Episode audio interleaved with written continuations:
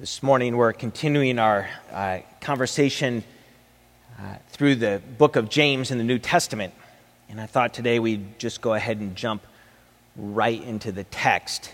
Uh, so, uh, if you have a Bible with you, go ahead and open it now. We're going to be in James chapter 1, verses 19 through 21. If I could ask, if you're willing, let's go ahead and stand for the reading of God's word this morning. Hear the word of God, James 1 19 through 21. Know this, my beloved brothers and sisters. Let every person be quick to hear, slow to speak, and slow to anger. For the anger of man does not produce the righteousness of God. Therefore, put away all filthiness and rampant wickedness, and receive with meekness the implanted word, which is able to save your souls. May God add his blessing to the reading of this word, and may God bless our experience together. Amen. Please be seated.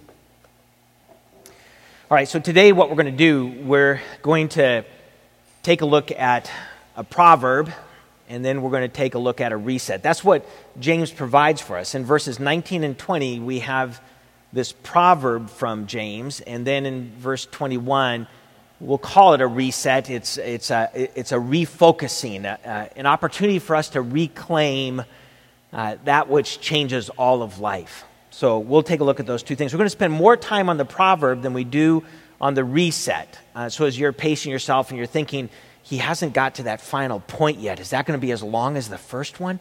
Um, just be at peace. We'll, we'll get through our time together. All right, so let's take a look at the proverb. And, and I thought maybe it might be helpful if we work at a couple of definitions together.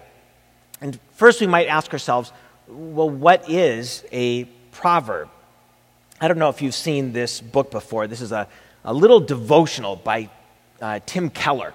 And it's all about God's wisdom. It's a, it takes a look at the Proverbs uh, from the Old Testament. And, and he does a marvelous job. If you're looking for a devotional for the coming year, if you just want to start one up now, I highly recommend this. Very, very helpful. Um, and it's so accessible too. In fact, at the beginning, he provides a couple of definitions for Proverbs. Here's what he says here's one uh, it's a description of how some aspect of life works. You get that? So it, it helps us understand uh, um, uh, given an aspect of life. So, uh, how does life work in that moment? Um, very hands on, very practical. But then he goes on and he describes it also this way. He says that a proverb is a poetic art form that instills wisdom in you as you wrestle with it. A poetic art form that instills wisdom in you as you wrestle with it. So, a couple things from that definition is poetry. So, the writer of a proverb is going to be thinking about uh, parallelism. You know, how does one line uh, support the next line? Uh, it's going to think about the counting of syllables and in these aspects of Hebrew poetry. In fact, it was such an art form that, that uh, leaders from different nations would go and, and travel to different parts of the world and want to collect other people's proverbs. They were so important to know. And, and can you imagine, you know, um, hey, kids, we're, we're going to Egypt. Oh, Dad, are, are we going to go look for proverbs? Yes, yes, child, we are. Thank you, Father. And they'd uh, be off to find these new little uh, uh, pieces of poetry to learn from. But we also have that phrase that we would wrestle with it. We would wrestle with it. That it's, it's not something that we just consume or that we think that we have right away or that, that we know exactly what it means, but it's meant to be soaked in. In fact, we could add a third definition. Uh, uh, Keller says it's like a piece of hard candy, that a proverb is like a piece of hard candy. That you can crunch it and get some flavor out of it. But really, if you want to get the fullness of that piece of candy, that piece of hard candy, you'll let it dissolve in your mouth. You'll spend time with it. You'll, you'll take in the full flavor of it. And that's the way Proverbs are to be enjoyed and to be a useful gift from God in our lives. All right, so if that's a proverb, let's look at the word wisdom. And we talked about this just a couple weeks back, but just as a refresher, wisdom is knowledge applied appropriately in a situation. Knowledge applied appropriately in a situation.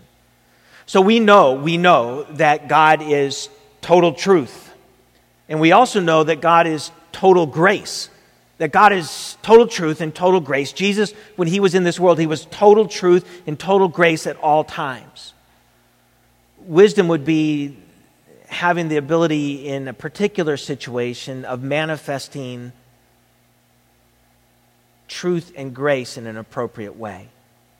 So you can think of one situation where you might be where, where it would call upon a manifestation of both that truth and grace in, in one form, and yet then you'll be in a different situation and sensitivities would change, and the wisdom would be to go forward with an awareness of the particulars that you find yourself in.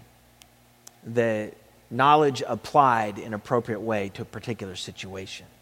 Okay, so with these definitions in mind, let's jump in. James gives us a proverb. And so it's one you've probably heard before. If not in a church, you've probably heard something about a proverb like this in culture.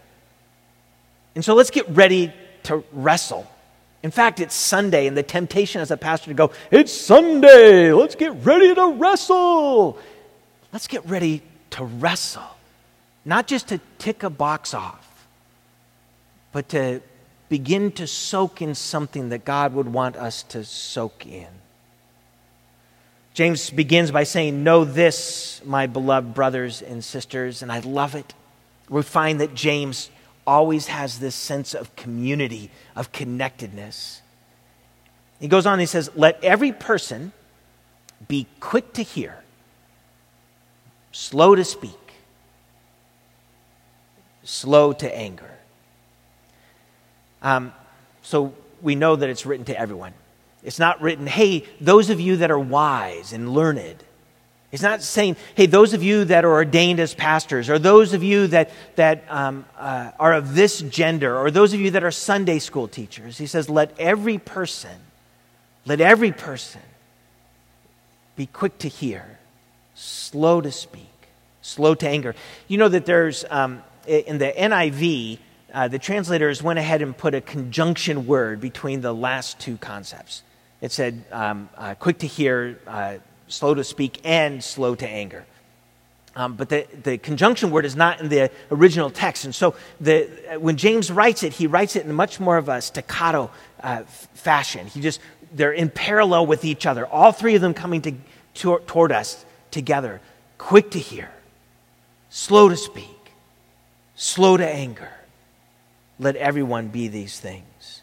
And by the way, he builds on a long history. We've noticed this before. James, uh, probably one of the first writers in the New Testament, the, the letter of James, one of the first things written uh, that we have in the New Testament.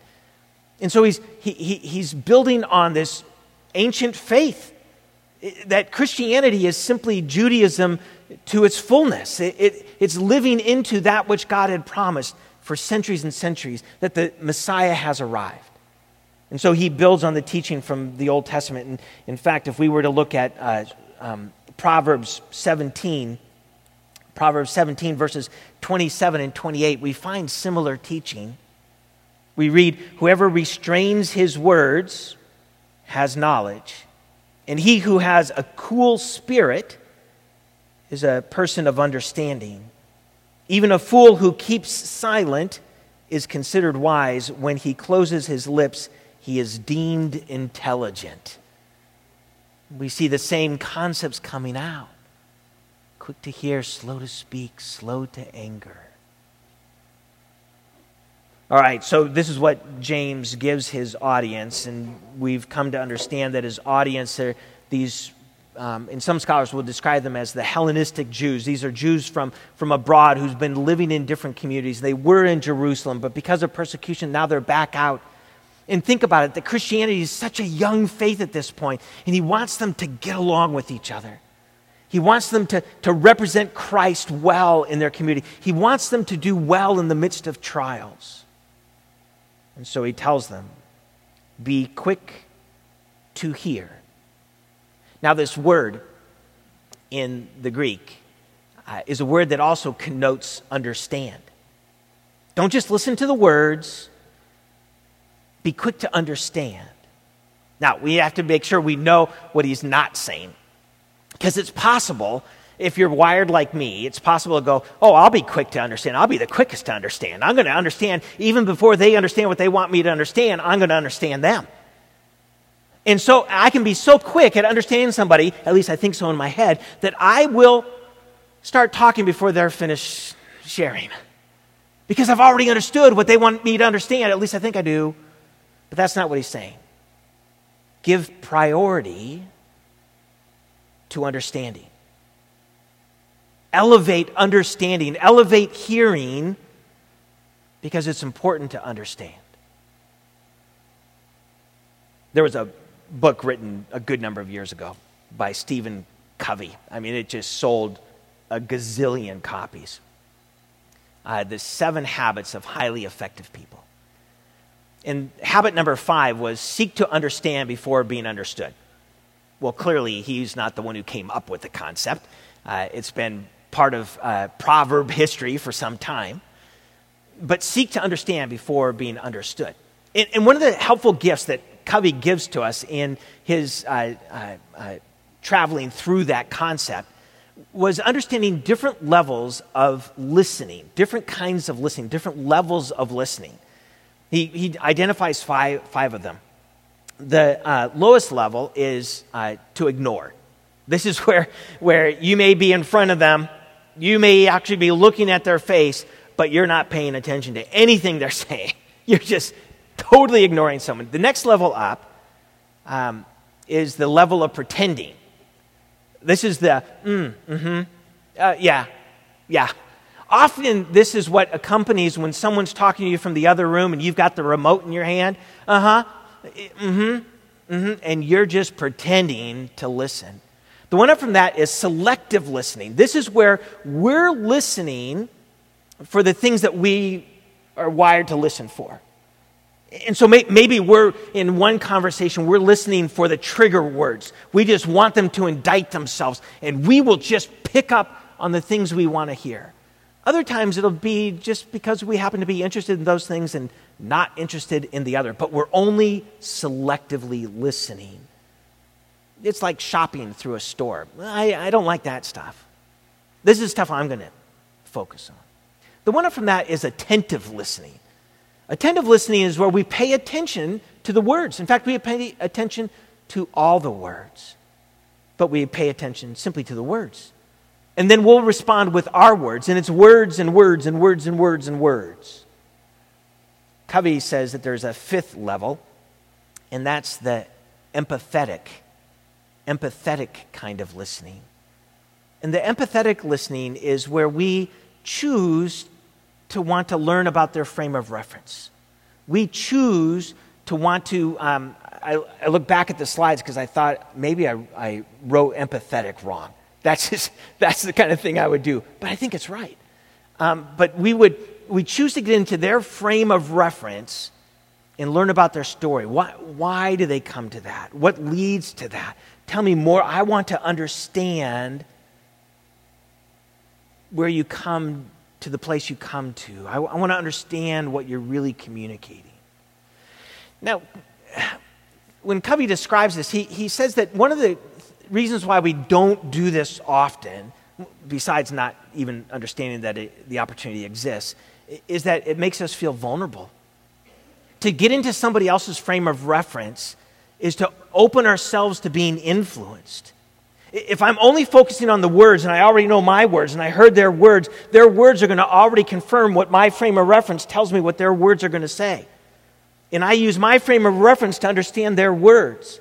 But when I choose in humility to get inside their frame of reference, now their words take on more meaning and they may, might influence me, and I might have to change my frame of reference.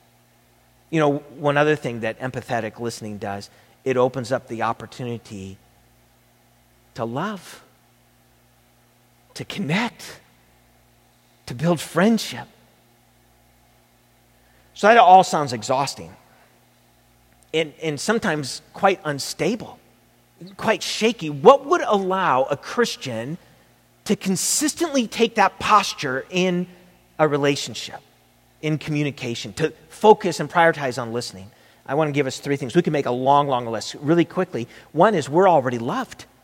We can stand before another person. We can be on the other end of a phone call. We can be looking at our computer screen in the midst of a Zoom connection, a Zoom chat, and we can be there already loved. And not wondering, do I have to defend myself? Do, do, I, do I have to overcome the other person? I show up already loved by God, loved and forgiven and redeemed and, and, and full of God's Spirit. All right, so we're already loved. The next thing is, is that we already have assurance of our future. Our future is secure. No matter what happens in a conversation, no, no matter what happens when I step into someone else's frame of reference, I know that my future is already secured. Heaven's on its way. My job now is to pull heaven into this world, to represent the reality of heaven. My future is already assured. I'm free to listen. And the third thing is that we already have clarity about our mission. We have clarity about our mission. Our mission is to represent the love of Christ. More than it is to, to represent our point of view, more than it is to share our opinion, we're deployed always to represent the love of Christ. Already loved, assured of our future, with a clear mission to represent the love of Christ. So we are free to prioritize understanding others. But then James says, slow to speak.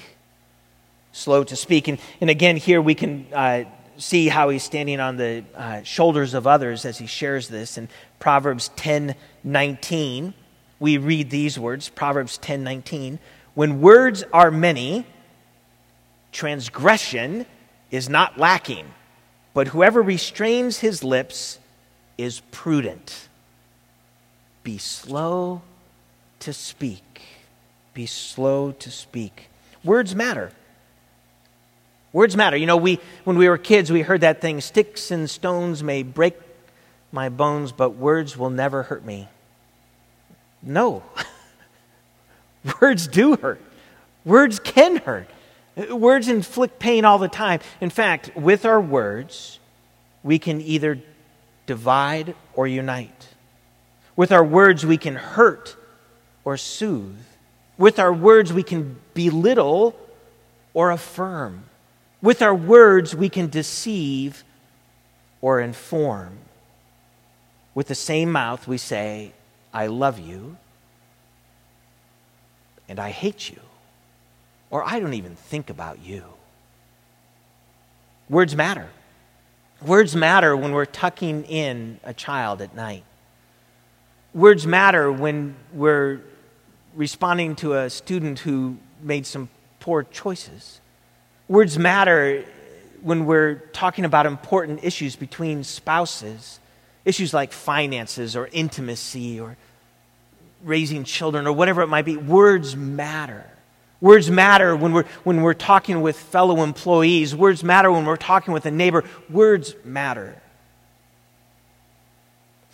One way to think about why it's important to be slow to speak is that uh, a way to picture what goes on inside of our heads is that there are these different pools in which we soak our words. And some of those pools or some of those vats are healthy and some of them are toxic. And if we're pulling words from those toxic pools, then they're going to harm others. They're going to harm community. And so some of those toxic pools might be like a, a, a, vat of fear. It could be a, a, a, vat of hubris or ego or pride. It, it could be a pool of insecurity, or, or in the case of our text here, a pool of anger. And if our words have been soaking in these pools, if that's our frame of reference and that's where our words are going to come from, then we want to slow our speech down, our speaking down. Because there can be other healthier pools. What if our words came out of humility? What if our words were soaked in hope? What if our, our words were soaked in compassion and generosity? And so we slow our speech down so that we have a, a, chance to be able to see which pool are these words coming from. And if this word I want to share is coming out of the, the vat of anger that I have, can I take it and soak it in generosity first and cleanse it and make it something that can be a gift to the other? There was a, a piece that was published in Inc. magazine uh, some time ago, and it was all about uh, uh, think before you speak. Think before you speak. And I thought maybe this might be just a quick little tool. Some of us like these quick little tools. And so they took the letters of the word think and, and, and they connected it to a way of considering how we might think before we share something, before we speak. And so uh, the T, uh, we could ask ourselves is it true? Is what I want to say, is it true? Is it objectively true? Is it subjectively true? Is it true about me? Is it true about the situation? Is it true? Is it helpful? H, is it helpful? Or is it going to be hurtful? Is it helpful? Now, here's where I, I kind of bend what Inc. did in their, in their piece. They, they said, uh, um, is it inspiring? Which is what you would expect Inc. magazine to say. Um, but I felt like that was a little oppressive that you always have to be inspiring. It's not a bad thing, it's a good thing. But I thought, is it innocent? Not in terms of being naive, but is it free of moral corruption? Is it aligned with the heart of God? Is it innocent? Is it necessary? Are, are, my words necessary for this moment, or do I just want to hear myself talk? And is it kind? Are my words kind? Choosing which pool. How do we rinse those words off so that they're not just coming with this toxic weight with them? Slow to speak. Be quick to hear, slow to speak, slow to anger. And this is the one that comes with an explanation after it. For the anger of man does not produce the righteousness of God. There's this book called uh, Crucial Conversations, and um, it, it's written by a, a, business group, and so the consultants got together, they wrote this thing, and it, it, but it discusses uh, tough conversations that uh, people need, need to have. And other people have written on this before too. So communication theorists have written on it, and family system uh, people have written on this as well. I'm going to give you my take on how all that, that group of knowledge, um, a, a, way of conceiving this. Um, often, this is, I believe, how we process um, conversation. We hear, we feel, we speak. We hear, we feel, we speak. In fact, we even think that what we hear caused our feelings. Have you said it before? You make me so mad. You push all my buttons. You make me angry. Well, there's really no way for another person to push all your buttons. There are no buttons for the other person, person to push. Those buttons are your buttons. Your feelings are your feelings. My feelings are my feelings. I'm the one responsible for my feelings. So maybe a better way to conceive of the opportunity to communicate would be like this it's a little bit more work involved. Before we even begin to consider our feelings, we may be aware of our feelings, but we're going to first focus on understanding what we hear. We want to know something of the other person's story. Their story matters. Because if I only hear the words, but I don't know them in the context of that person's story, if I don't know their frame of reference, then my feelings about it may be way off. I, I may have all kinds of feelings of anger, but they may not be appropriate feelings of anger at all. So even if I'm feeling anger inside of me, I, I go, patient, let's wait. Yes, you're feeling that, but that doesn't need to dictate this moment. Let me ask a couple of questions. If I've heard you correctly, is this what you're saying? Help me understand where is that coming from? What, what would that look like? I, I want to understand what's going on before I give myself permission just to feel the weight of it. Because otherwise, I might waste time for them and for myself and energy and, and relationship. Once I get to understand their story, now I get to move on to the next part another story. And that's my story. And so I have these feelings in response to what I understand them to say, and hopefully what I understand accurately for them to say. But now I need to understand why am I having those feelings? Is my response born of insecurity? Is my anger born of a sense of, uh, of uh, instability in my own life? Do I feel threatened? Why do I feel threatened by that? Listen, I'm already loved. I, my future's secure. I've got a clear mission in this world. So I want to understand why I'm responding the way I'm responding. And so I understand their story, I understand my story. And then when that understanding has happened, then I can speak. There's, so there's two stories at work their story and my story. In truth, there's actually three stories. We know that there's a story of God. We know that man's anger does not produce God's righteousness. Man's anger does not produce God's righteousness. So there's a bigger story, God's righteousness at play, and I want to pay attention to that story as I listen and feel and speak. If that's the proverb, everyone be quick to listen, slow to speak, slow to anger. For the anger of man does not produce the righteousness of God. And then we come to verse 21. And verse 21 reads this way It says, Therefore, put away all filthiness and rampant wickedness, and receive with meekness the implanted word which is able to save your souls. You know, there's two different lead ins to that verse. James is so interesting the way he writes. So he uses individual words and he connects different places in his letter by individual words. And sometimes he puts stuff in between them. You go, why did you put that in between them? So here what we can do, we can use the last part of 20 as an introduction to verse 21. Here's how this reads. Listen to this. Watch what happens here.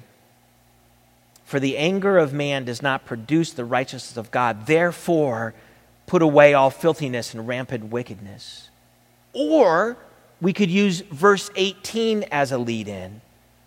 Of his own will, he brought us forth by the word of truth. See the word word? The word of truth, that we should be a kind of first fruits of his creatures. Therefore, put away all filthiness and rampant wickedness, and receive with meekness the implanted word which is able to save your souls. This is a reset. Listen, we're in a new place in this world. God has moved. God has forgiven. God has called us into a relationship with Him through the Messiah, Jesus Christ. His death on the cross, His resurrection from the dead, this new life we have, we are a part of that story. So put away, the, the language here is of taking off dirty clothes, Take off your dirty clothes. Put away all filthiness and rampant wickedness. Anything that is not of God, just put that away.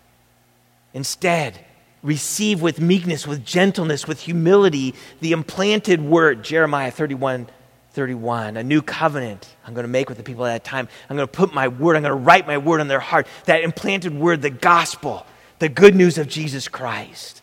Receive that with meekness. It has the ability to save our souls. Okay, I'm personally convicted. I'm personally convicted. See, I've had time over this week to, to sit in this and to wrestle with it, and I'm personally convicted. And a number of you know for good reason why I should be convicted. Unfortunately, I'm not a good steward all the time of my words or of my commitment to listening. And I would not be surprised if some of you have individual stories where you know and have felt put off by my lack of listening skills. And there may be times when I have spoken, and, and in fact, it's not maybe, I know there are times I have spoken where my words have not been as kind or, or as loving as they would be in God's desire for me. They've come out of bad vats, bad pools. And I, it's easy for me to stand in front of you and sincerely say I'm sorry, and yet I know that, that a blanket apology is not enough. And, and so maybe we need to have individual conversations along the way. And I invite those. I invite those. But maybe you're also feeling convicted. Maybe you're thinking about some conversations you've had with some people, maybe even this past week, and you said, you know what? I was not prioritizing listening. In fact, I've gotten into a habit where I don't do that. And I have not watched my words. I, have let them pour forth from just toxic vats, ta- toxic backgrounds, and they've hurt people.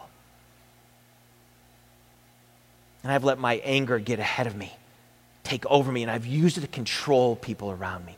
If you're feeling convicted like I am, this is a great day for resetting. It's a great day for resetting.